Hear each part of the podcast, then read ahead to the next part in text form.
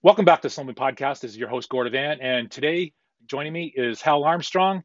And uh, Hal, we got a show that's uh, right up your alley because uh, you got one of these sleds this year, a brand new uh, you know, 21 uh, Matrix. Um, and today we have Marty Sampson from Polaris Industries on the phone talking to us about this product. So, Hal, we're, we're very fortunate to have uh, a guy of Marty's caliber coming on and talking to us about the lineup. I mean, you just don't get this kind of information from from anywhere really. The, the the the magazines and the television shows they all get their information from guys like Marty. He's the one that gives them the the information and. and you know, as, as you and I were in the, in the magazine industry, you, you, know, we do with it what we do with all his information. So, um, tell us, um, how did you enjoy your uh, your uh, 21 uh, Matrix this year? Uh, hi, Gord. Uh, yeah, thanks. Uh, got my matrix a uh, little bit later in the season, but uh, this year I specced out a uh, the 650 VR1 after riding the uh, 850 for the last couple of years, and um, overall the sled, uh, you know, it was uh, it, it, delivered everything that Polaris had said it would deliver. I rode these back last a year ago in January in northern Minnesota and was really impressed with the the new Matrix uh, bodywork, ergonomics, and everybody's heard a lot about that. And uh, if you actually had a chance to ride one, uh, you definitely could uh, notice the difference, how much more uh, easier it was to move around on the snowmobile. So that's all been said. Uh, reliability wise, I haven't had any issues. phenomenal on fuel, which was one of the things the Polaris had identified the 650 uh, being on and oil consumption. Uh, you know, really, really uh, economical. And uh, the other thing that was really nice about it was you didn't have to run 91 octane in uh, 650 motor. It was built to run on 85 octane. And so if you got into a situation where you couldn't get premium pump gas, you didn't have any issues. The 7S display that's on it is uh, it's amazing. Absolutely, you know, it's it is uh, probably the jewel uh, info center in snowmobiling right now. There's just nothing out there like it. It's easy to use. It's intuitive. Every feature on it is you actually use it. Um, there's no gimmicks. Um, so uh, the whole package uh, was really uh, was uh, really well put together. You know, for a first year model snowmobile, a lot of people are usually a little gun shy on on ordering one, but I think overall most people that that did buy one, and uh, I think Polaris pretty well sold out of them, um, as everybody did this year in the industry. Um, was was happy with what they got. So uh, 2022 looks like uh, they're going to improve on a, on a, on the Matrix. They've expanded the model lineup. We're going to hear more from Marty on that. Um, everybody, of course, by now has already you know seen all the 2022s, but the opportunity to talk to Marty, who is uh, one of the key people in the uh, snow division at Polaris, is going to be uh, really great. So we're going to ask him, uh, you know, some some of the hard questions, some of the easy questions, and uh, see what he's got to say. And hopefully, the listeners will, you know, if they're thinking of snow checking a Polaris, um, it'll make their decision that much easier. Yeah, for sure. Okay, let's uh, let's get Marty on the line. He's probably sitting in the office uh, waiting for us. Is uh, uh, it's the end of the day in uh, in Minnesota, so let's give him a call and uh, and get him on get him on the line here. Calling Marty Sampson from Polaris Industries. He is in Roseau, Minnesota. Hello, Marty speaking. Hey, Marty, this is Gord Avann and uh, Hal Armstrong on, on the uh, on the other line there. How you doing? Good. How are you? Excellent. Excellent. Okay, Hal. So we got uh, Marty Sampson on the line now from uh, Polaris Industry. How you doing, Marty? Hey guys, I'm doing great. That's great, great. I, I hope you're uh, you, you, enjoyed a good uh, uh, winter season. Uh, I think uh, we had uh, one of the better ones. I know Hal did in Southern Ontario. I didn't in, in, Northern Ontario. I didn't have as good as a one. Um, how'd your season go? Well, um, we got a little bit of a late start around here. I live down in the Minneapolis area, and we got a little bit of a late start, but we had great riding through later January and all through February. I got to I got to put on quite a a few hundred miles right around the west side of the cities, and then took a few trips up into the Wisconsin area, and uh, the trails up there were just spectacular this winter. And you know, Great. with our launch and with my and sitting in my position, I get to travel around some and uh, go ride sleds in other places too. So I got a I got quite a few really good rides, and especially with the launch of our new lineup in in the mountains this year, I spent quite a bit of time out west. So um, that's always nice. that's always spectacular to get some time in the mountains too. Okay, great. So talk talk to us about your position at, at Polaris. What is your what is your, your, your title there, and what exactly uh, do you do at Polaris Industry? All right. Um, so my position is the director of product planning, and what that really means is um, I basically am delivering the five-year the five-year outlook for the snow business. So, you know, everything from what model year 22 looks like this year and and the the the basis for that if you if you look over the past couple of years bringing that to market and then what will our what will our customers and our dealers be looking for next year and the following year and, and looking out as far as five six seven years and delivering that um, for our business, making sure that we're on the right path and, and really delivering what our customers are asking for, bringing that voice of customer into our into our lineup and into our engineering and into our product plan. Nice, nice. So, um, you say you just fin- finished your, uh, I guess your, uh, your your sled intros to the media and stuff like that. Uh, you were out in uh, Yellowstone. Uh, how was how were the conditions out there this year? Yeah, I spent uh, I spent a few weeks in West Yellowstone this year and riding everything from trail sleds to utility sleds to mountain sleds, and kind of a unique spot. Getting getting awesome trail systems there that get groomed often. Like every night they get out and groom all their trails, and then you get just pretty pretty spectacular mountain riding in those same areas. So really really cool to be able to spend time there and get to ride with all the members of the press, and especially exciting when we have a model lineup like we launched for model year 22 and just getting to be part of the reaction when people get to see what you're bringing to market is is uh, one of the best parts of my job for sure because you work on it yet you have these these these viewpoints that you're building out for your customers and you work on it for years and years and then finally you get to bring it to market and show people all of the effort and um, in a place like West Yellowstone where you can build um, build on the conversation around mountain sleds and trail sleds and crossover sleds and all, do it all in the same same place in a short amount of time is just kind of truly spectacular for a for a snowmobile not like me. it's it's really a privilege. Yeah. Nice, nice. Okay, Hal, you got a, a question to start off? Uh, you know about maybe the 21 season, since uh, you had uh, you had yourself a, a 21 uh, Matrix yourself.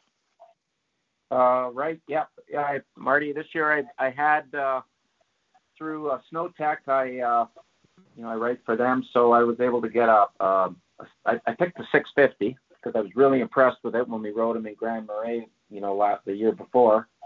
And, uh, mm-hmm.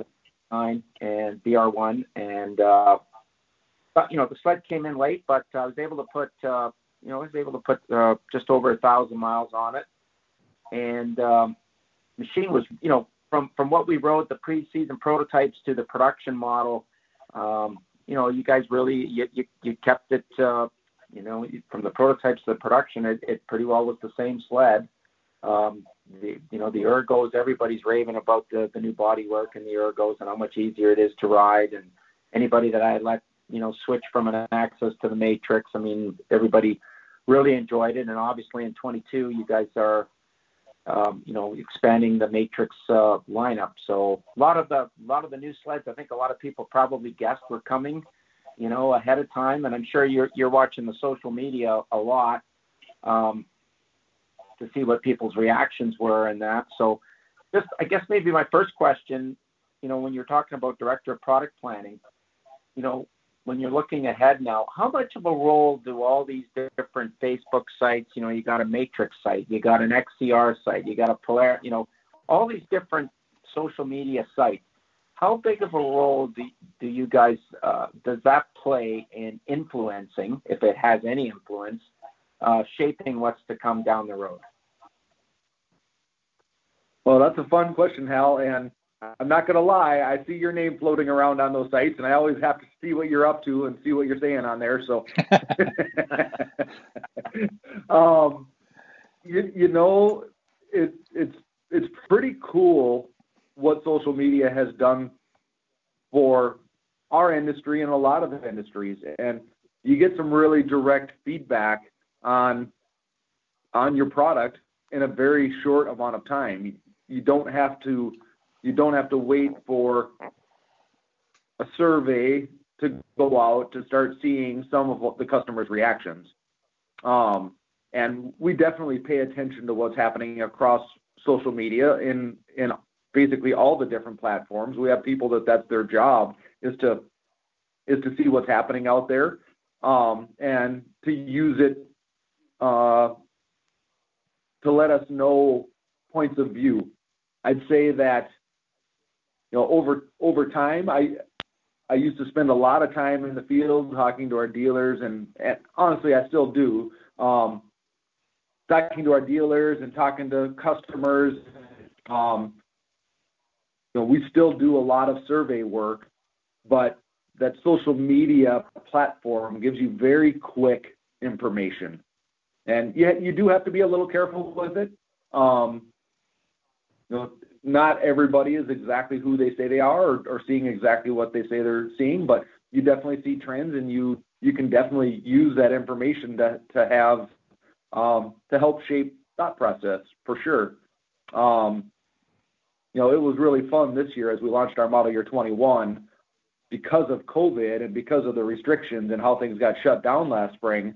A lot of our customers didn't get to even get to see the snowmobile that they snow checked.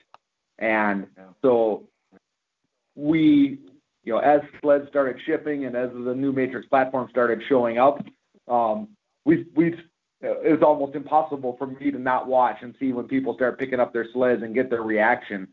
And, and they start posting the reactions, and you're like, well, that's what we thought and felt about it, and that's that's how we positioned it and launched it. But you see that getting played back, you're like, yeah, it's it's it's exactly what these customers were were looking for and delivering on on the things that they've been talking about.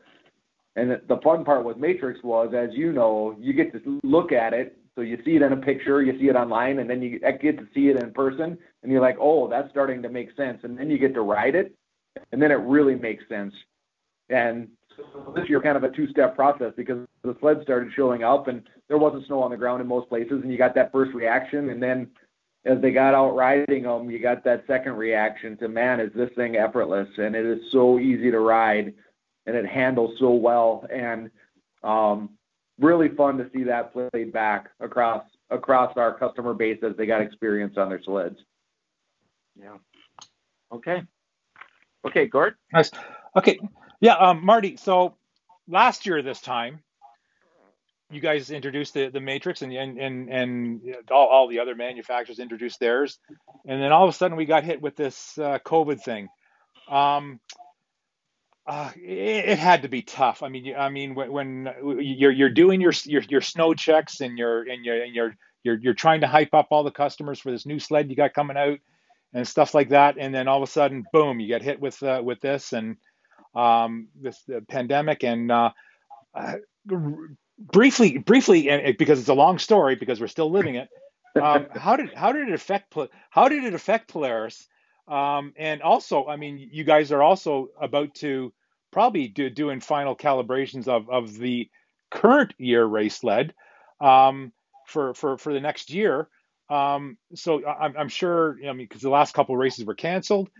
How did that affect, uh, you know, the, the race sleds? Because uh, you know, you you couldn't you couldn't really develop that race sled um, because likely your factories were, were, were shutting down. So so briefly, tell us how how COVID really affected uh, uh, Polaris Industries, and uh, um, did it affect uh, um, deliveries this year for the for the sleds, and and and so on. Yeah. Um, well, as as Hal said, he, he sounds like Hal was close to uh, maybe last in line on getting his sled delivered because we we built much much later than we anticipated. Um, but going all the way back to last spring, I, I, I can clearly remember we went to the dealer show and nobody really knew what was going on with COVID. So we were all at a dealer show together, and it was the the start of a fist bump or an elbow bump instead of handshaking was really the only difference in the world at that point. Um, but right after the dealer show, that's when everything started to to, to kind of cave in on COVID, and people trying to figure out exactly what it meant for the world around them. Um, thankfully, what we know about snowmobilers is they're pretty optimistic. They they wait over the summer, they know it's snow, and they're ready to go snowmobiling. And our snow check order session, we we extended it because of the uncertainty, but the order session uh, went pretty well. And I just I just kind of relate that to the whole snowmobile world. And you know, being a snowmobiler myself my entire life, um, I know how it works. You, you're just optimistic. You're waiting for the snow, and it's going to happen, and then you get to go do it once it happens. And um, so we had a pretty good order session through our snow check, and then our dealer order, and all of that went well. But the, as time went on, it got it became apparent that it was going to affect the world around us. Everything from the commodities like you know steels and aluminums to to all the way down to the parts and our vendor bases and even even in our plants um, you know as as covid swept through a lot of areas and as the protocols were uh, put in place it was just dealing with that so lo- you know lowered workforces and people that had to stay in quarantine because they were exposed across all of our across all of our vendor bases and even across some of our our internal plans, and it and it slowed everything down. And the, the one thing that I want to just really throw a shout out to here is the team that that builds snowmobiles, our manufacturing and our and our purchasing and planning organizations that that figure out how to get everything built in the time that we need to build them. Um, I mean, navigating this and figuring it out and how to build sleds and how to get things shipped and and being agile and figuring out how to ship sleds without IFS shocks and having our dealers help us with some of that labor. Um, that team just deserves a huge shout out because they navigated that like nothing I've ever seen, and it was not easy for them. I know that those teams worked seven days a week for weeks on end, trying to trying to get it all put together, and with reduced workforce and and all kinds of complexities on parts and and uh, and resource. So the the fact that we were able to get all the sleds built and shipped, you know, some of them later than we would have liked for sure. And I hate I hate that our that our uh, customers got affected as much in some cases as they did, but uh, the team just just pulled out all the stops to get those sleds built and and get them shipped out as quickly as they could with the world around us. I'm just super appreciative of that. And yes, it was really tricky and very difficult, but um, the people got the, our customers got their sleds, and the sleds delivered everything that they could have could have asked for and, and could have wanted, and just super super excited that people got that experience this winter. Yeah, nice, nice. So so t- tell us about the the uh, the highlights again for uh, for us for the 21 season. Then uh, you introduced the the new Matrix. Um, what what what are what are all the highlights that you had uh, players the uh, lineup had for last year? Yeah, thinking thinking back to 21, a lot of it was around our Matrix platform and our new Patriot 650 that we launched with Matrix. So, um, in the Matrix platform, we launched Indy VR1. So that was a new trim level, a new upper trim level, and that came with what we what we call the intelligent technologies of Matrix. So items like smart warmers and the 7S display um, just just really raising the level of the the innovation and the technology on the vehicles. And along with the the v, Indy VR1, we launched Switchback Assault in the Matrix platform and Indy XC in the Matrix platform.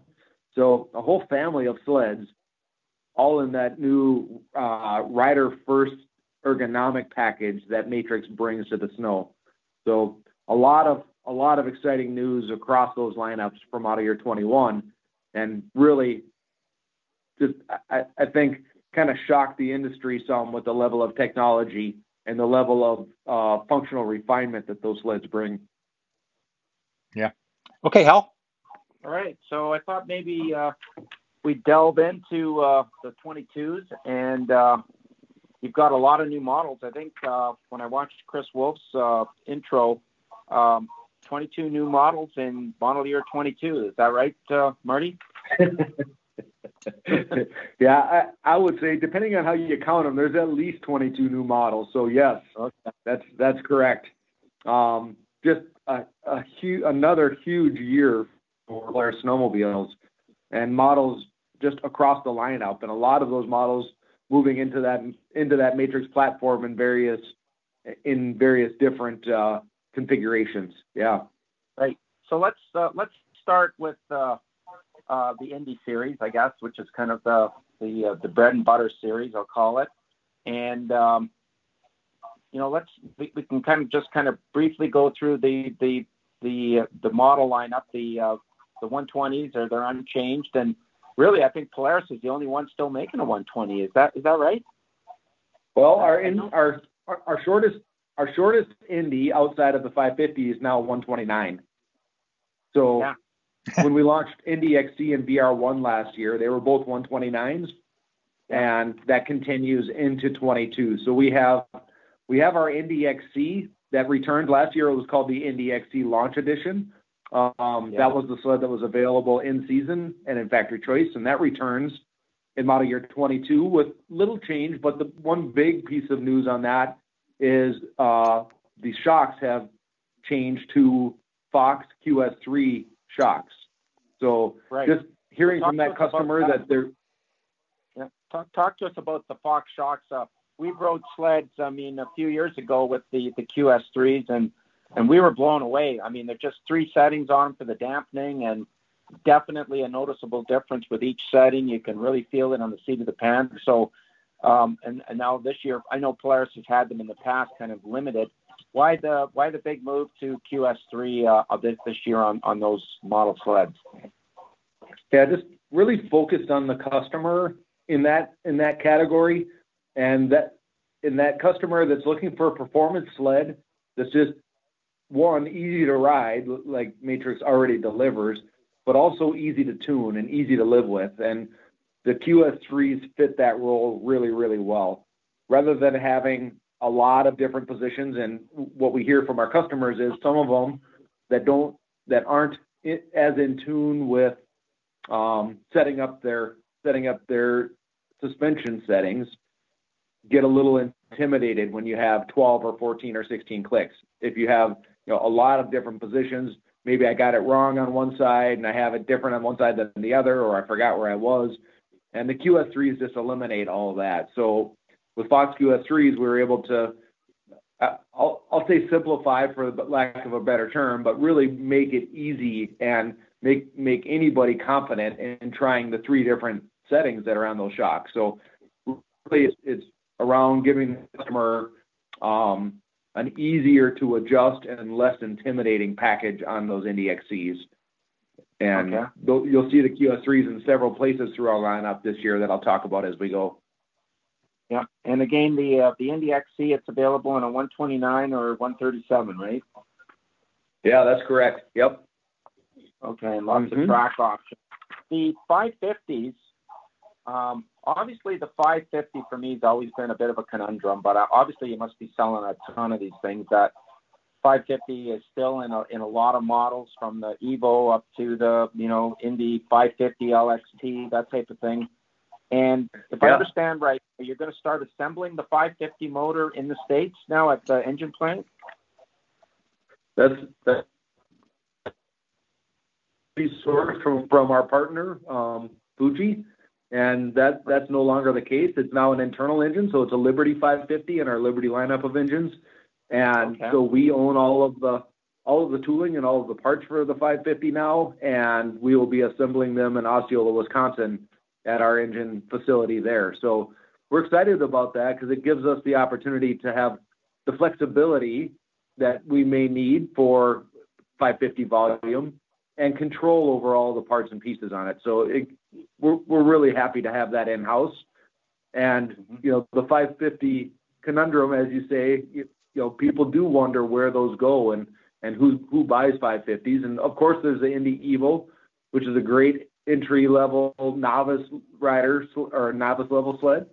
Um, but there's places in North America where 550s are truly the sled of choice where people are looking for a simple sled, especially in places where there might be low snow conditions. Um, you know, you get into northern parts of Canada where they ride late into the year into the spring and a lot of ice riding and those kind of places. Um, you know, that's the only, that's really the only type of sled that works for them is a fan cooled, right? Is a fan cooled engine. So they, they love those 550, 550 sleds, but even all the way out through the Rockies and in the Northeast, people that are looking for a lightweight, simple, inexpensive sled that has great performance and, um, you know, just easy to live with. The 550s do really, really well across all those areas. And what we'll probably see is now that we have we have own our own our own destiny with the engine and the parts is we will probably see that 550 both lineup and volume grow over the next couple of years. So we're excited to have that in house, and you know, along with that new engine, we we've refined the exhaust system a little bit so it's quieter and a little mellower to live with. Um, and then across the whole 550 lineup, there's a huge performance increase in the suspension. So last year we moved a couple of our 550s, the Adventures, into a, a Polaris IFP shock, so a gas charged, aluminum bodied, rebuildable shock, which will now be across our whole 550 lineup.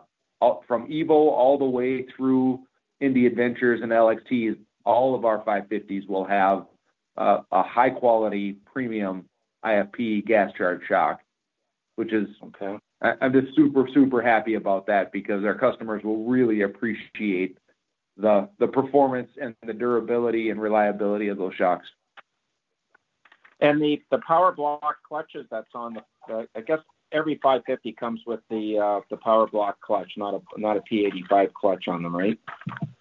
That's correct. Yep. Yep. And I, obviously, I guess the clutches have been working uh, adequately for that motor, so that's that's uh, that's great. Next question yeah, another. Um, Sorry, go ahead. I was just going to say about the power blocks. It's just um, that aligns really, really well with the simplicity of the 550 engine. They're very simple and have a lot of a very flat pinch curve, and they make for a nice drive away and a nice, simple, long, long duration or long high durability clutch.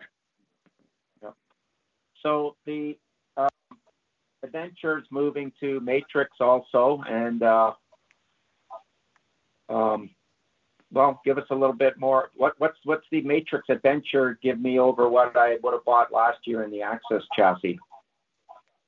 So the Indy Adventure in the Matrix platform is new for us for this year, and really it's all around bringing that Matrix platform to the Adventure customer. So very similar setup with the with the added features that Adventure has had in the past, um, but pulled forward into the Matrix platform. So items like the Adventure tunnel bag with Lock and Ride Flex. So Lock and Ride Flex letting you take that bag off and on in just a second or two. So making the tunnel bag super easy to remove, take with you into your hotel room if you're on a overnight trip, just giving you the flexibility that Lock and Ride Flex delivers. Um, along with that, it comes with the Insight mirrors, so the integrated mirrors of the Matrix platform and a Century front bumper, so a little bit heavier duty front bumper if you're off exploring some. Um, really just coming set up for those high mile or multi-day riders ready to go right out of the gate. And now in the Matrix platform with with the ergonomic package that that brings, the Adventure comes with the same shock package that is on the Indy XC. So the Fox QS3 is giving you super easy adjustment and a big big range between the three adjustments. What type of rider would buy the, you know, would choose the the, the new Voyager in the Matrix with the I guess it's the 146 with the IGX suspension over the Adventure? Like, what what where where would be the application like what type of buyer how is the buyer different between the Voyager 146 buyer and the and the Adventure buyer? Yeah, we those, those actually we see those as quite different as far as where they sit in our lineup and who the customer is for them. So the Adventure yeah. customer is really is really the those high mileage riders. When you think about things like the RCA plug ready to go for your heated shield and the big bag for those overnight rides and um, the wide front end and the inside mirrors. It's really around those riders that are that are putting on big miles, want to take some stuff with them, maybe doing overnight trips or several night trips or even week long trips, giving them the, all of those options right out of the gate on their sled. And the, Voyager rider, the 146 Voyager that we launched in the Matrix platform this year, is really the the sled that does everything and does it all really well. And so Voyager, those customers, I I was I was very enlightened when I started making trips to, to Quebec and talking to talking to those customers in up in those areas where snowmobiling is just truly a way of life up there. And a lot of those customers in areas where they're just living that snowmobile lifestyle, they might go ride with all their buddies on Saturday, and then they might load up their family with a sleigh behind and two two kids in it and a bunch of stuff for lunch and dinner packed on the back of the sled and go tow, tow it into their cabin on Sunday. And then during the week, they might go ice fishing with the same sled. And then right. the next weekend, they might get two feet of snow and narrow up the front end on it and go ride it like a mountain sled. And it was pretty it was pretty shocking for me the first time I went to to spend some time in Quebec with those customers and just see people that are they want a sled that does everything and does it all really well and they're they're very multidimensional and that's really what that Voyager is all about. It's a snowmobile that's going to do everything and do it all well. So it comes with features like a hitch already installed on it and a lightweight aluminum rack that still works with all of our lock and ride flex if you want to add storage to it. It's got a 39 to 41 inch adjustable front suspension, and that was one thing that that got my attention. Like talking about the Quebec trip, is they were riding sleds that I might consider a trail sled. They're up carving side hills on them and climbing mountains in in Quebec that are you know relatively big, and they're doing it all with they expect one sled to do all of those things, and that's where Voyager's really really stepping into the lineup is going to do all of that really well for that customer. Right. Yeah, I've always thought uh, when we rode them in Yellowstone a couple of years ago, uh, it was kind of a hidden model, you know, uh, kind of a. It was like a it was like a utility mountain sled type machine because it was pretty nimble on you know for for riding on one ski and that type of thing. Yeah, it was kind of fun. The, the first day of in West Yellowstone, the first day of snowshoe, Chris Wolf um, wanted to go ride with one of the one of the magazines, and um, the only all of our sleds were taken except the 600 Voyager, and the and the ride he was going on was all of the the big bump trail sleds. So um, like our new XCR and VR1s and XRSs, and we had the Voyager, and he said they went and found the nastiest trails and went as fast as they could, and he was right there with them the whole time on that 650 Voyager, not feeling like he was getting pressed at all. And it just speaks to the, the versatility of that sled for sure. Yeah. Uh, okay, Gord. Yeah. Okay. Um, um, Marty. Um, no, no. these these sleds are available all in season, right? All like uh, they're you don't have to uh, snow check any of these sleds. Well, the uh, um, the, the um, everything that we've talked about so far, I think that's true on. So Indy XC and the Indy Adventure, uh, yeah, that's true. Yeah, and um, we've got quite a few listeners in, in Europe. Um, are, are, these sleds available in, in, Europe, or have you got kind of a, a, a limited uh, lineup in uh, going to Europe? Um, there's a few. So I think these Voyagers are would be pretty popular. Yeah, there's a few models that are not, but in the in the case of everything that we've talked about so far, uh, for sure. And as a matter of fact, along with the Voyager in in Scandinavia, we have a model that we we didn't launch in North America because it's specifically for our Nordic customers, and it's called a Nordic Pro, and it's a variation on Voyager that has a little bit more specific features directly for the for our customers in uh, in those Nordic countries. So excited to have like a, a more specific sled for exactly how they want it how they want it configured. So that that's yeah. new for 22. Can you, t- can you tell us what what to configure? I, I would suspect a stiffer suspension, um, uh, maybe d- different calibrate uh, clutching calibrations. Is there anything else uh, um, specific the, the primary, that they that they like?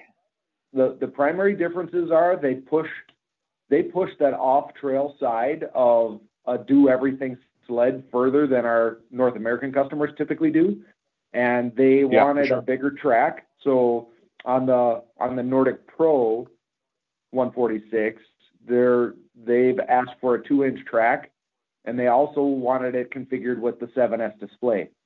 So mm-hmm. for for 22, the Nordic Pro 146 that will be available only in the Nordic countries is uh, is unique there, and it's gonna be it's gonna be equipped with a two inch track and a and actually a unique trailer hitch. They have a different hitch system that they like more than than uh, what we offer in North America, and we give them the hitch system that works best for for their for their towables.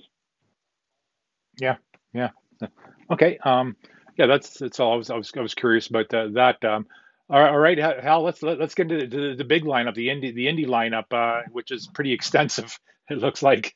okay, so uh, well, I guess the big the big news, and you know, and everybody's you're probably going to snow check a gazillion of these this year is the XCR.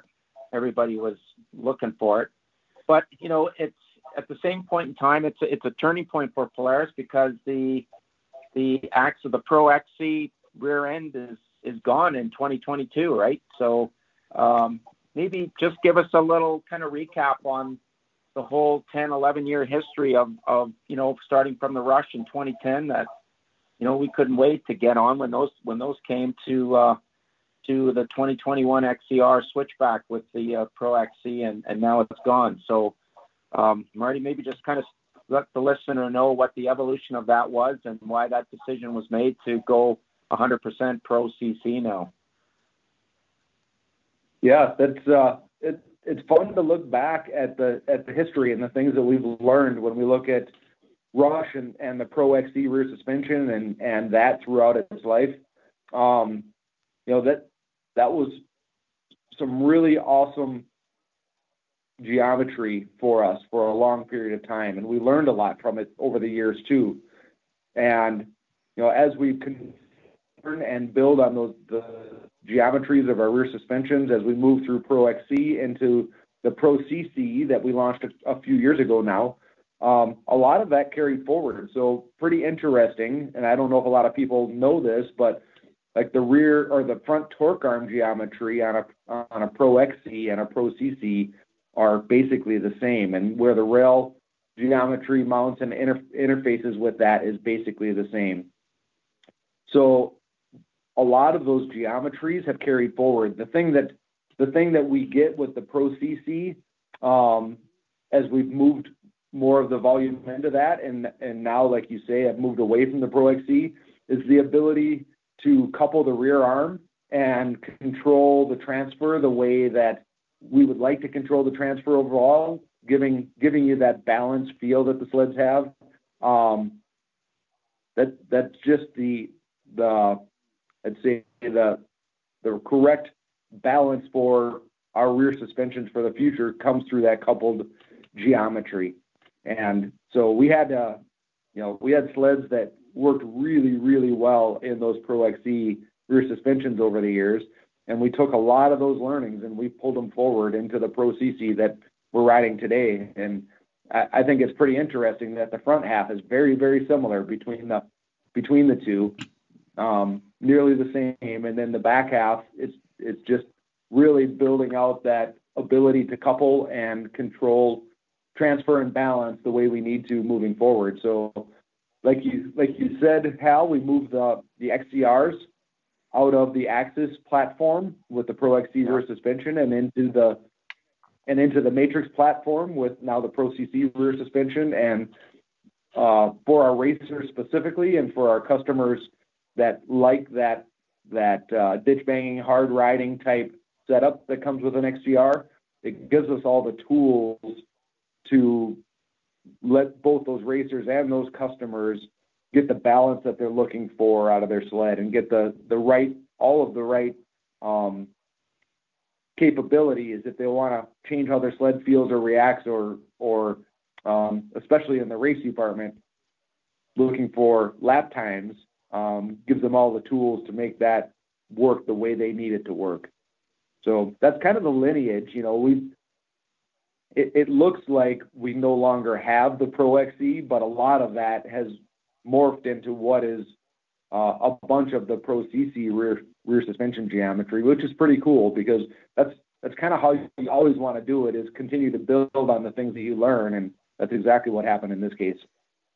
So if I'm uh, uh, and I did ride a, a model year 2020 XCR, which was a, a great sled um, in the in the AXYS. What what what am I going to notice uh, from a guy that wants to trade up or is looking at trading up and, and buying the the Matrix XCR?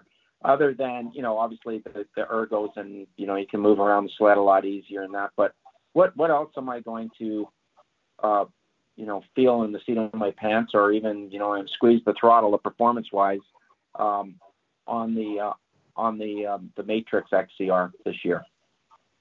Is there any significant change to the rear suspension? You know, uh, going from the from the AXYS chassis to the Matrix, or anything geometry-wise different front end?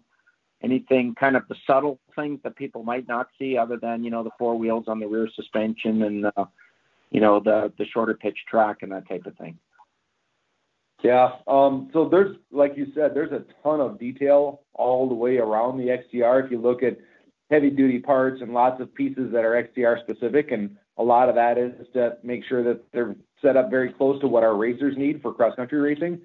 But beyond that, the one thing that we've heard over the past couple years is that we were a little behind the target on what our customers were looking for as far as setup on XDRs, meaning that they they wanted them to to be set up a little bit more stoutly. They want to be able to hit stuff and and um, jump them a little bit bigger than we were maybe setting them up for. And so we've taken that to heart. And with the two-inch bodied Walker Evans racing shocks all around on the XCR with high-low damping control, you'll find that the out-of-the-box setup on them is quite a bit more stout than it has been the last couple of years.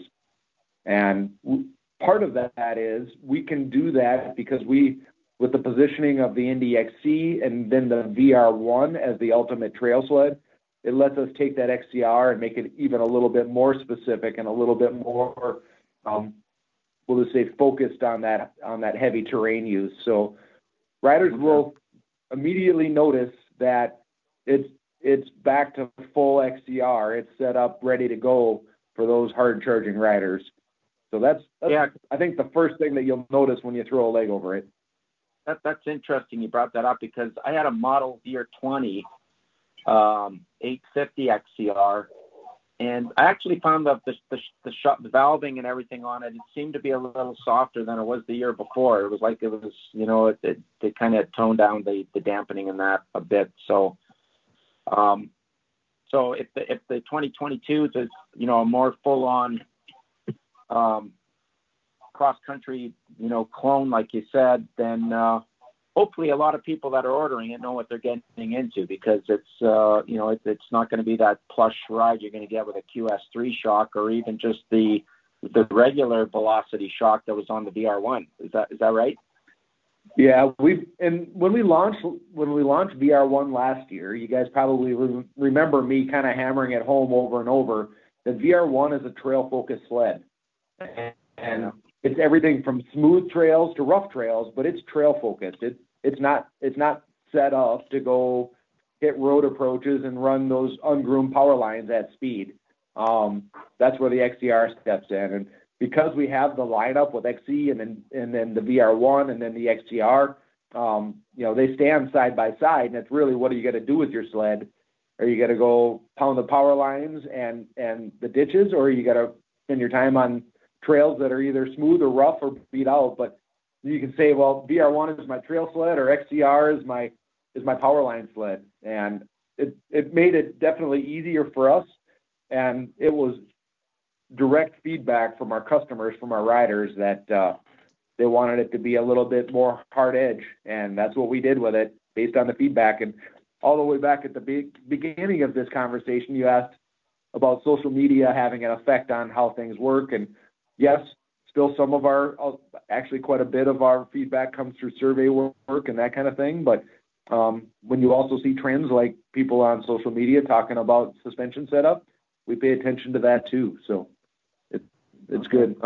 So for people out there, uh, you know, Polaris is watching and they are listening. Uh, um, you know, to to you and and watching what's going on because there's lots of there's lots of information out there and a lot of people wonder what's fake news and what's reality and and um, and it's good to see that Polaris, you know, listens anyways, uh, which is the, the, main thing that people want to, uh, you know, because not everybody gets a chance to talk to a person like you, like uh, Gordon we are right now. So that's great.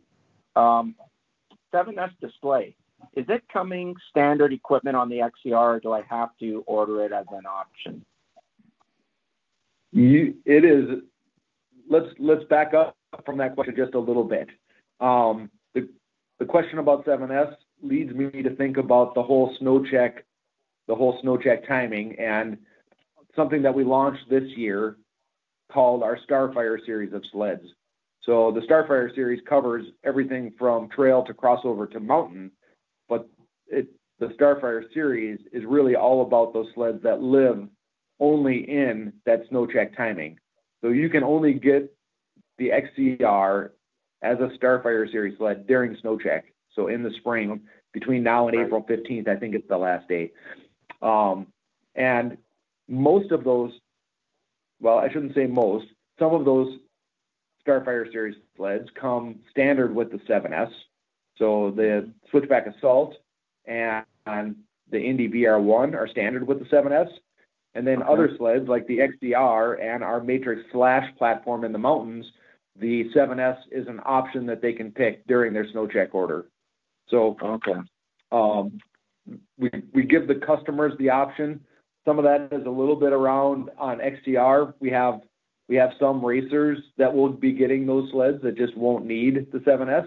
Um, yeah.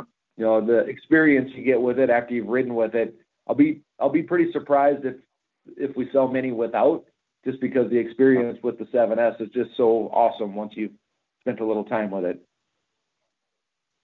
The um, the uh, all the all the lock and ride bags and that the the tunnels they doesn't matter which whether it's uh and correct me if I'm wrong here, matrix tunnel or the, the models that are still in the AXYS tunnel, they all do they all fit or are they specific to the matrix?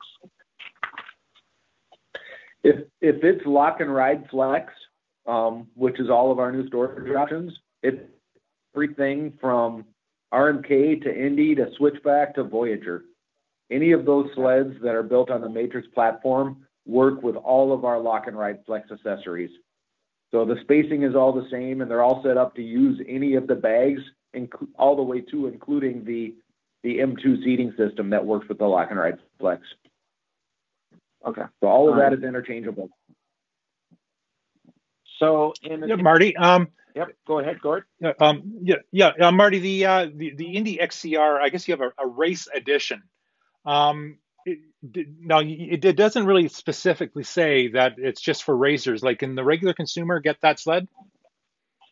No, they can't. We're building a minimum amount of that sled. It's called the Indy Cross Country, and it's really yeah. fun. It's really fun for me because you know I, I I did some cross country racing back in the day, and I was all around these sleds back in the early '90s. But the Indy Cross Country was really the genesis for the XCR back in the day in 92 um, actually i think it was 91 was it, it was called an xc400 and it actually had a 440 engine in it and it just said xc on it standing for cross country and then xcr came after that and so that's that's the roots that we're taking it back to the indy cross country is a sled that will be available through our race department for our cross country okay. racers and it's a okay. it's a 600 cc variant of a matrix platform sled.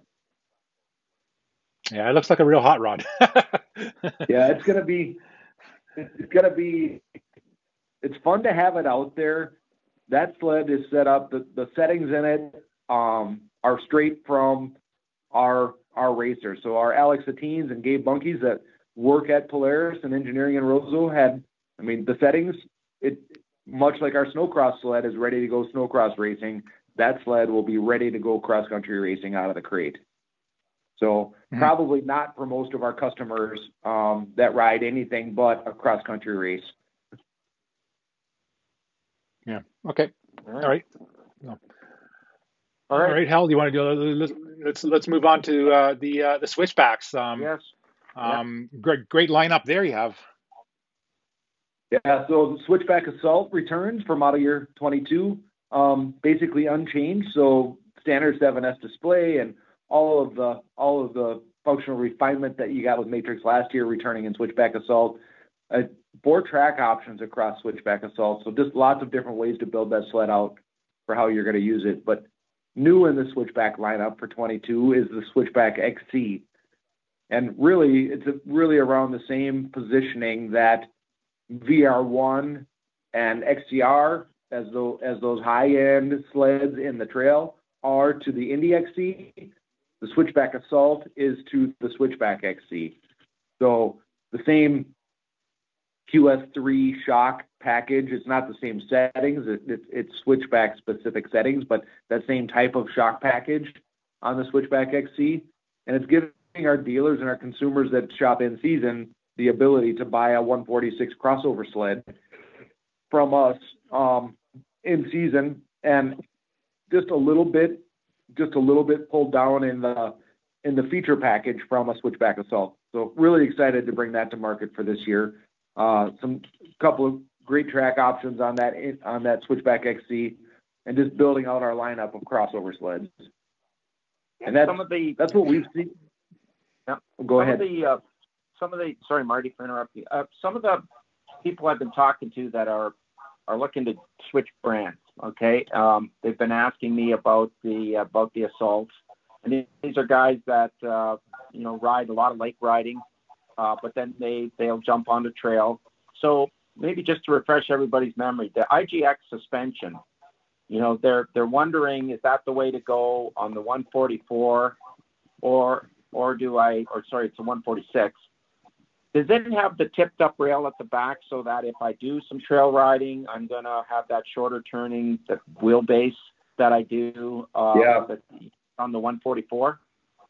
Older older yeah, model. It's a little Yep, it's a little tipped at the back of the rail, so it makes the wheelbase feel just a touch shorter, and uh, gives you just a little bit better turning on the trail. So it makes a really nice trail handling sled.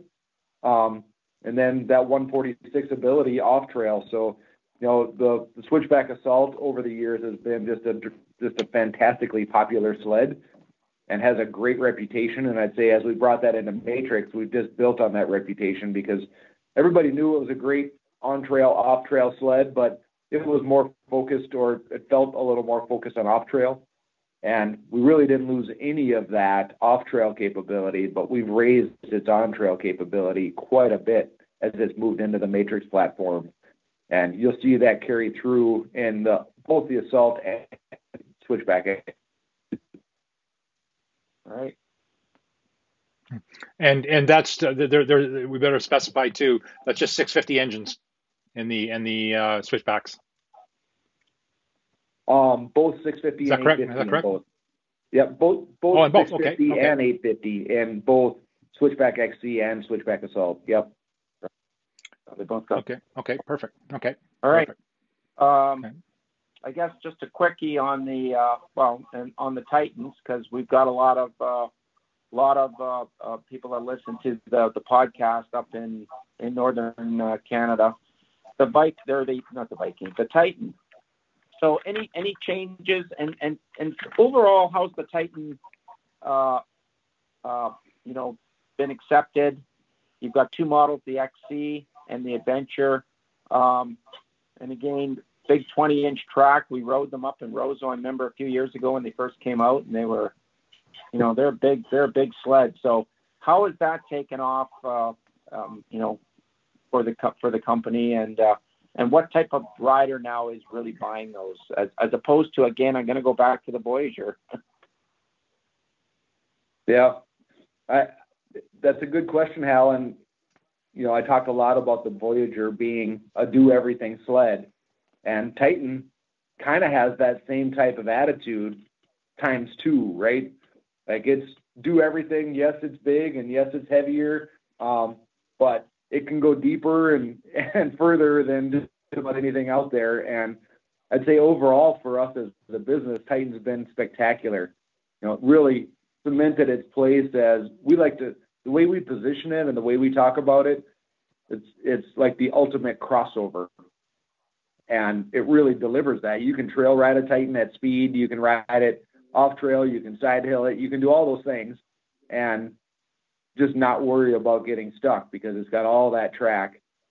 And you know, over the years, um, what are we in? What are we into Titan? Five years now. You know, over the years, Titan has built a, a, great reputation as a do everything sled. Last year, we worked on it. We invested in it. We heard from quite a few of our customers that the driveline NVH was just beyond what they were willing to accept, and so we invested quite a bit of time and effort to to lower the sound and vibration that you feel from the drive shaft and track system in it. And the feedback on that has been really, really good in model year 21. So we're excited to continue with that for 22 and, and just continue to build out that, that Titan fan base. I know that um, when I go to Roseau and go up to the northwest angle and spend any time up in the north part of the state, people gravitate towards Titan because they want to pull their fish house and they want to they want to take their family out riding and then they go do a hundred mile trail ride with their buddies and Titan does all of that pretty well. So um, yeah, it's built a it's built a good reputation and it continues to it continues to have a, a big fan base for us for sure. And again, it's the only sled now in the Polaris lineup with the the older 800 HO motor, the Clean Fire, right? That's that's the only machine you can that's, get that motor in. That's correct. Yep. Okay. Yep. It continues with the with the 800 HO motor. Yep. All right. Okay, so I guess gotta add gotta gotta add. Ken had one of those uh, yeah. this year, Hal, and uh, he it, it is a do everything sled. That uh, he was using it for uh, the C, the C, the CSRA, and he was doing everything with that sled. Nice. Setting yeah, up uh, setting up and pull, pulling sleds and just everything. Yeah. So they're they're, they're pretty alrighty. fun to put to work for sure. Yeah, yeah, they don't complain. right. So, so, we're gonna kind of we'll move on to RMK, which is I guess the really ex, well exciting news. um, and you're so ex- you're so experienced in this in this uh, yeah, here. So, so, I am not experienced at all in this. So this is when you yeah. I, Gord knows exactly. The last I, time I was out in Yellowstone, I was like, I'm done in mountains. yeah, he he, he, he almost refused almost almost almost refused to go. Yeah, we were we were riding with uh, I think it was Dan Adams, right? And it was like, oh my god. Yeah. so uh, yeah, you got some you got some fantastic ambassadors uh, on on your team there. Yeah. Oh, we yeah. we we do. We uh, our group between our ambassadors and our athletes um, we have a we have a great group in the West and even in the East. Um, in Eastern Canada, we we have just just a whole group of support and uh, awesome voices for our brand and awesome voices for us to to learn from. So yeah, I agree. It's it's a really great group across the board. Mm-hmm. How does that ambassador program work, Marty? Was that uh, was that something that Polaris came up with, or like what what what's the give us the, the for the average rider who you know wanted to be an ambassador and maybe never got picked. What what does an ambassador do? Like uh, what what is their role? Well, I don't I don't have all the detail, but I'll give you my point of view on on exactly I see that as and um, you know, there, there's some details. They they work with our marketing department, and basically, you, on a yearly basis, you can apply to be a Polaris ambassador. And the the the crux of it is, or the kind of the heart of it is, um, these are these are people that are already Polaris ambassadors. They're they're already talking about their snowmobiles and how much they like them, and um, you know, building the brand and building the sport. And a lot of our ambassadors are not necessarily just Polaris fanatics. A lot of them are snowmobile fanatics, and they happen to be a great brand ambassador representing our brand really well. And so we review all of those applications and and pick that group that supports our brand and the sport of snowmobiling overall, and just feels like the right voice for for us. And their role is is truly to do a lot of the things that they would already be doing and with some assistance from us. So, you know, if they want to if they want to host rides or bring people together and get get groups of people socializing, we help them with that. We help them set some of that up and we help them with expanding their voice some. And so to me, it's really giving somebody that's already very much uh, an ambassador of our brand and the sport of snowmobiling a platform where they can be heard at a, at a higher level. And you know, for for the sport of snowmobiling and for the Polaris brand, I don't think there's anything better than what we do with our ambassadors because they, you know, those are those are our customers and they're the ones that are out there. I'll just say spreading the word for both our sport and our brand. So it's a really, really oh, cool yeah. program, and it is something that we came up with internally. Um, okay. Really, really from a conversation about how do we help these people have more of a platform for what they're already doing. Right. Yeah, Marty, I, have noticed that most of the ambassadors, whether in all of the OEMs, they're most they're mostly mountain and and crossover. How come we don't see any on the trail? And and um, just just just curious on that part. Just they they seem to always be mountain riders. Well, we actually have a lot of ambassadors that are trail riders in the all the way through the mid, Midwest and in the East and in and in Canada. Uh, you know, coast to coast actually. Um, I think some of what you're sensing is a lot of our athletes are in the mountains, and some of that mm-hmm. I think is because that's a more athletic or more um, I'll say dynamic, you know, filmable event in the case of mountain riding. We have, you know, yeah, an athlete in the East. One of our, you know, our, our biggest athlete in the East is Levi, and Levi does lots of cool and crazy, crazy stuff that gets, you know, a lot of press and a lot of visibility, and that's awesome. And Levi is a great ambassador for our brand too, just super strong super strong voice in the industry. But a lot of our ambassadors in the East are a little bit more, um, a little bit less visible, I'll say, because they're not posting a video of side hilling, you know, some crazy rock drop or something like that. But they're out actually, you know, taking hosting rides and taking people, taking people on group rides and hosting events and helping their clubs and being ambassadors for the sport of snowmobiling along with ambassadors for Polaris. So they're they're probably just a little less visible. We have a bunch of of ambassadors that are in what we call the flatlands or places outside of the mountains for sure. And they have a they have a really strong voice in the industry and and with our brand. Yeah. Okay. Um, okay. So before we get into the RMKs, um, what about uh, shows this year? Of, of course, all the snowmobile shows, or most of them were were canceled this year. Um, is there going to be any opportunity for people uh, coming coming up um, in the next maybe month or so to view the 22 model lineup? Maybe uh, you know we have Eagle River coming up, um, the Snowcross. Um, is there any other events that people can uh, can view the 22 lineup and sit on them and and check them out?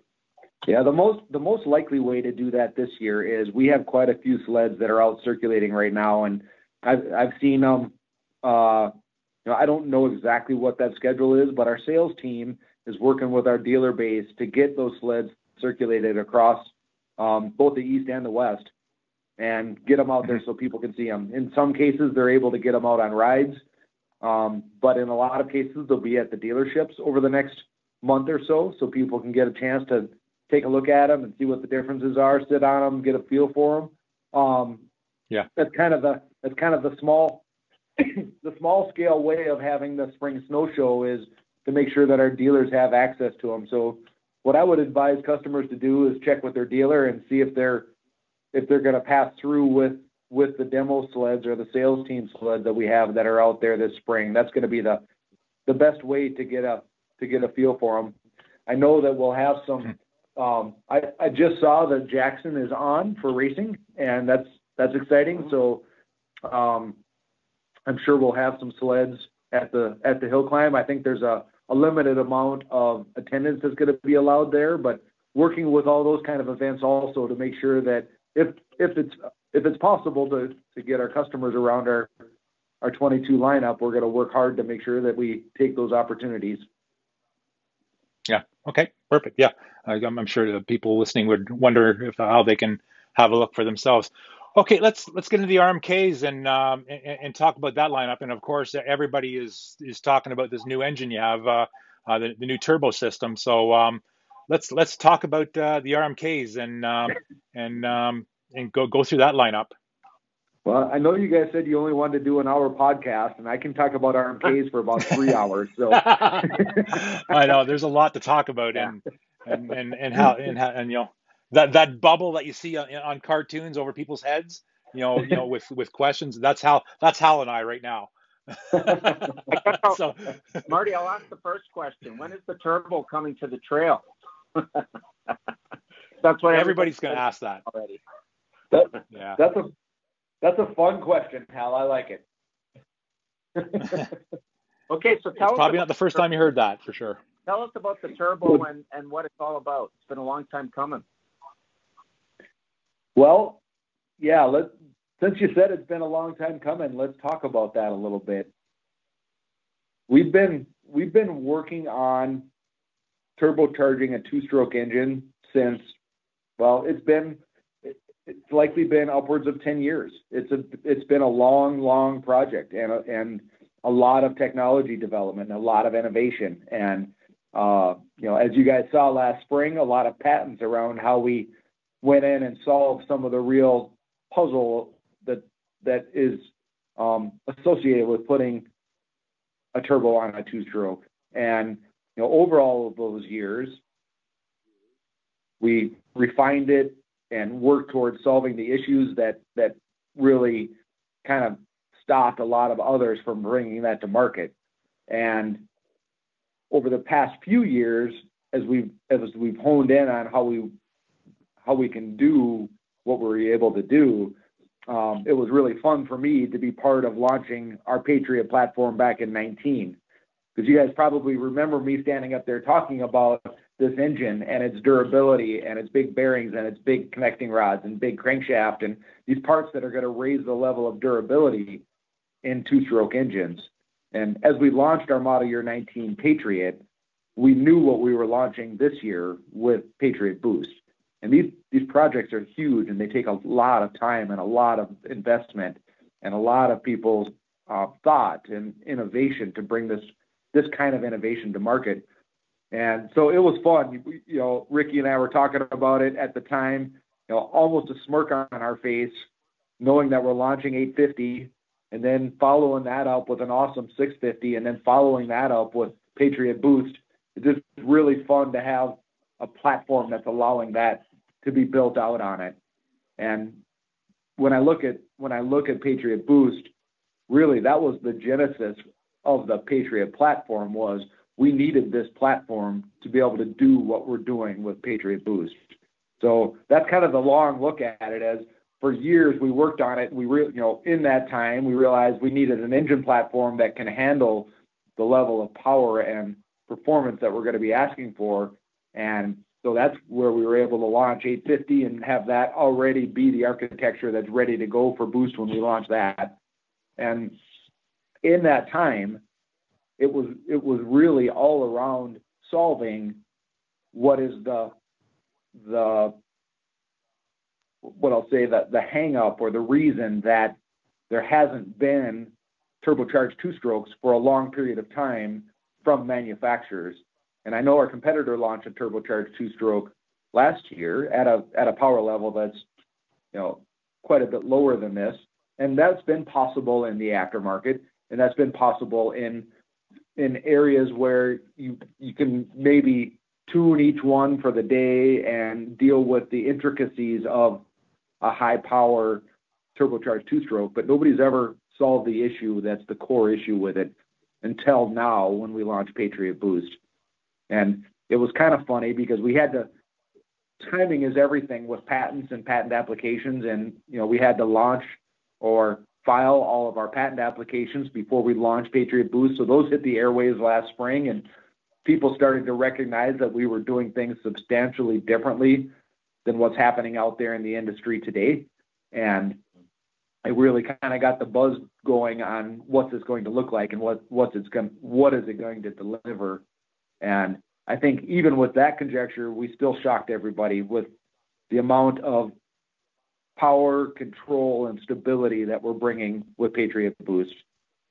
And that the puzzle that I talked about when we started down this conversation was really it's all around combustion stability. And most people that have been around a turbocharged two-stroke understand that they have to be lean enough in, in their combustion or in their mixture and in their cylinder pressure. They have to be lean enough that they that they run good, but not so lean that they that they detonate and cause durability problems. And it, it becomes a very narrow window between when they're too rich and they don't run right, and they're too lean and they detonate very easily. As a matter of fact, that window can be so narrow on higher power turbo two strokes that they actually overlap, where it's too rich and yet it's detonating. And as you crank the amount of cylinder pressure up and and not not controlling the sound wave in the pipe and the pressure in the pipe to control that combustion stability, there's no way to get out of that. And what what Patriot Boost and what we call the Smart Boost system really solved was it opened up that combustion stability window. So we have a lot of I'll just say distance for lack of a better term, but a, a large band that we can run that engine where it has the proper amount of fuel air mixture and the right cylinder pressure to have very stable combustion and not detonate and not be too too rich where it's not running right. All the way to the point where it has generally combustion stability that's as good as or maybe even better than in some cases uh, our uh, unnaturally aspirated two stroke so patriot boost and and the smart boost system and all of the patents that support that are really around solving that combustion stability issue so we can do things differently, like run 9 psi of boost at 10,000 feet and make 10% more power at sea level than our Patriot 850 does. So we're talking power numbers that are really, really big here, and people are going to be well. And now that we're getting the demos out there and more people on them, people are just pretty blown away that this is a factory offered engine with boost on it that is able to make this kind of power and performance from these parts. And just super exciting to bring that. And if you think about a team that's been working on something for 10 years, you know, how do you, how do you, it's just hard to imagine how those guys feel to finally get it out there and yeah. let the, let the, let people see it. Right. Yeah. so we, we obviously we obviously know the difference, uh, the, the the advantages of, of the turbo boost in the mountains but we'll, we'll, we'll circle back and ask you ask you again. You, now you don't have to tell us about uh, future planning, but could could this motor be used in the trail, or or would it even be necessary? I mean, 850 motor is pr- pretty darn quick as it is, but could it be used on the trail to to uh, uh, a, a, good advantage, or is it? I mean, we know that we know what it does in the in the mountains for you know ele- elevation, but yeah. could it be used in the trail? Well, it seems like a reasonable question. And what I'll tell you today is Patriot Boost makes 10% more power than our 850 down at the elevations that most of our flatland riders ride. 10% or more, you know, as you go up even a thousand feet, that's a couple more percent and a couple more thousand feet, and it's a couple more percent because it Patriot that engine, um, Patriot Boost makes literally the same power from sea level to 10,000 feet, and it makes 10% more at sea level. So could it be used at sea level? Yep, we're going to sell we're going to sell quite a few Patriot Boost RMKs to people that live at low elevation in Alaska and New Brunswick and Quebec, and they're going to love them because they make a lot of power. Mm-hmm. Okay, perfect. Perfect. Um, yeah, just could, that, that question's being asked all over the place. So just, uh, just thought we better ask. yep. So it's a, uh, let, let, okay, question. so let's talk. Let's let's talk about yeah. Let, us yeah, and and and uh, so let's talk about the, the the RMK. So what I've noticed is you have this new hot rod called the Matryx Slash this year. Let's let's talk about that because that looks like a pretty uh, a pretty interesting uh, uh, RMK you have, and it, that's new this year. Yeah, so we so we launched two platforms of RMK that are very similar but a little bit different. And so Matryx and Matryx Slash are both on the Matryx platform, obviously. And the difference on a Matryx Slash is generally that the tunnel's shorter than the Matryx, and it's got a centralized cooling system. And the word slash is really around slashing the weight and drag. So with the centralized cooling system on a Matryx Slash, um, if you can imagine, the the cooler ends or starts at about the rear of the fuel tank and it runs forward under the fuel tank and around the front close off. And that does a couple of mm-hmm. things. First off, it centralizes mass. And that's something that you immediately feel. You always hear us talking about balance, and really, balance is what makes a sled do what you want it to do. And we talk about our sleds being perfectly balanced, and I'd say Matryx Slash is the epitome of that. So it's got a centralized cooling system that's right basically underneath the rider. But the secondary effect of that is when you don't have coolant in the back of the sled behind the seat, you don't carry around any snow or ice back there because it's not melting the snow and freezing to the tunnel and suspension pads and running boards. It just becomes dry and free of snow and ice. So slashing the weight is really around not carrying around that up to 20 or 20 pounds plus of snow and ice on the back of your sled. And slashing the drag is really around having that shorter tunnel, no snow flap, tapered close off, and tapered rear bumper to just make sure that the sled can always reach down to wherever there's traction or get going in that deep snow without any drag, allowing it to to do what we kind of hang our hat on in the RMK world, which is create instantaneous lift, getting the sled up and on the snow as quickly as possible. So the lower drag, mm-hmm. the lowered weight, the centralized mass, are all the pieces that make up Matryx Slash. The, yeah. the Matryx. Okay, Hal, you got some questions on questions questions on the RMKs? Well, the the other thing that I you know that that I haven't seen the the centralized cooling setup in person, but the other thing I'm really interested in is the is the new tunnel.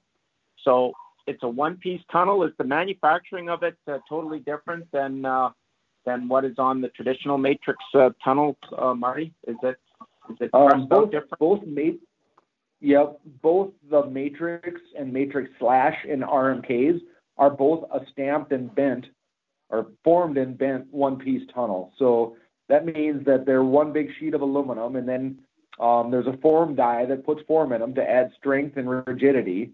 And then they're bent um, in a couple of spots. So we still attach the running board independently, but the the cooling system atta- attaches to that one piece tunnel. So the tunnel is one piece to the close off, and then the close off has a taper in it that tapers into the rear bumper. So that's narrower and tapered at the rear. But the tunnel is built differently than in the past, where our other vehicles have had more like a five piece tunnel. So they had a tunnel side and then the two coolers and then the center spacer. That's all right. that that's all different in Matryx and Matryx slash RMKs. So is this something that is going to migrate to uh, to a trail sled down the road? Is that kind of maybe the thinking here, or is this just a purpose-built mountain tunnel? Yeah, I, I, won't, I won't comment about down the road, but I can I can tell you that this was really purpose-built around how a mountain rider wants their their cooling system and configuration of their sled to work for mountain riding. So I wouldn't say there's necessarily um, a consumer need on trail and crossover sleds for a similar or the same design.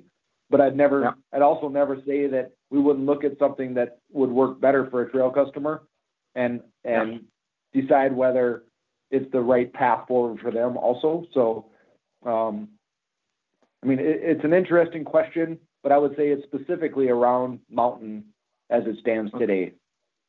Okay, one other uh, thing I noticed, uh, and I'll, i guess we, our time's running out here, but there, there's so much new on this. This 850 Boost has got a, a clutch, a, a new clutch, a primary clutch, uh, right? Uh, maybe you can just touch briefly on that. Um, I think it's got some ATV influence in it, but it's uh, it's a new design. I think the is it on a spline, so you don't have to pull the whole clutch off the, the crank to uh, to do service on it. No, it's not a no, it's not on a spline. It's still built okay. as a as a one piece clutch assembly. Um, oh. but it is a new clutch for snow. Um, P22, so launching in model year 22, and exciting to have a new drive clutch out there. You know, generally Polaris clutches are known to be extremely efficient and very durable and you know high quality parts. And yep. we wanted to make sure that as we worked on a new drive clutch, we were delivering those same key tenants for our for our new drive clutch. So the P22, as you look at it, you'd see things like um, substantially bigger um, spider bushings and bearing surfaces, and just parts that are going to make the make the the clutch more robust and more durable over time. Um, but one of the one of the real key features on the P22 is it's got an idler bearing. So the shaft that the belt would sit on when the sled is idling, when the clutch is not engaged, the shaft is on a the the shaft is on a sleeve that sits on a bearing, which means that it eliminates the drag between the clutch and the belt. And okay. when you eliminate that drag from the bearing, you can leave the belt tight. So the belt doesn't squeal or have to, to sit on any moving parts. Okay. And yeah. what that does is secondarily let us keep the belt deflection completely tight. So on those boost, on those Patriot boost powered RMKs, there's not even a belt deflection adjuster screw in the driven clutch because the belt is the the driven is let um, to be adjusted as tight as it can, as tight as the spring will let it, because the belt can be completely tight and eliminate all the de- the belt deflection. And the reason we like that is because you're generally always starting in the lowest gear that your that that your clutches will allow you to start in. Okay. Meaning right. meaning that you don't have to eat up any of that belt deflection in the drive clutch when you engage the drive clutch. So it lets you eliminate the belt deflection adjustment and always start in that lowest gear for the best possible response off the bottom. Okay.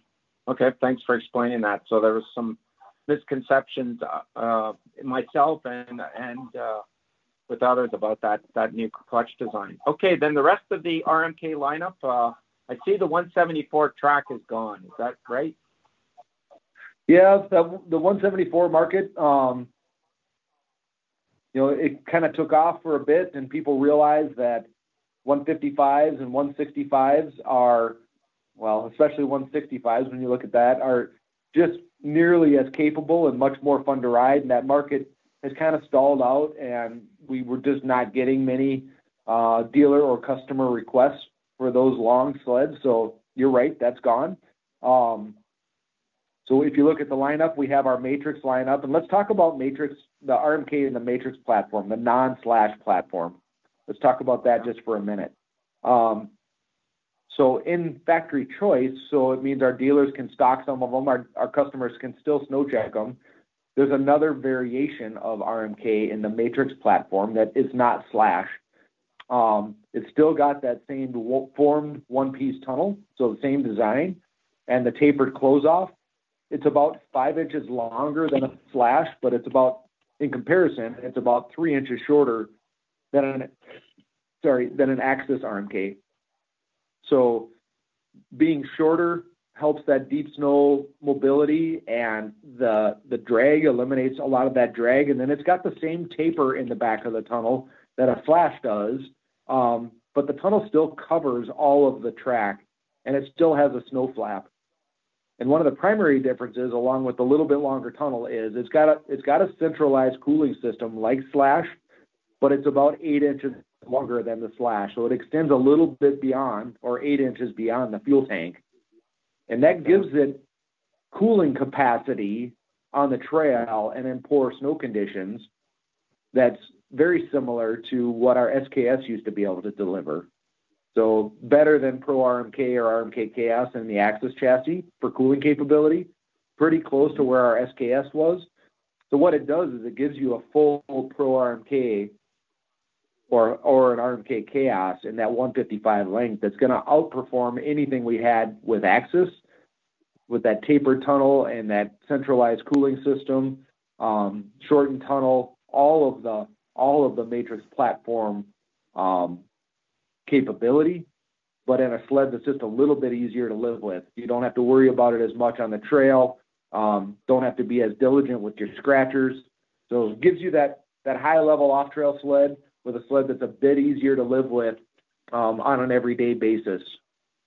And that that's going to be really a really good option for our customers that maybe used to get SKSs but wanted maybe the full narrow React front end and all the capability of Pro. This this delivers that.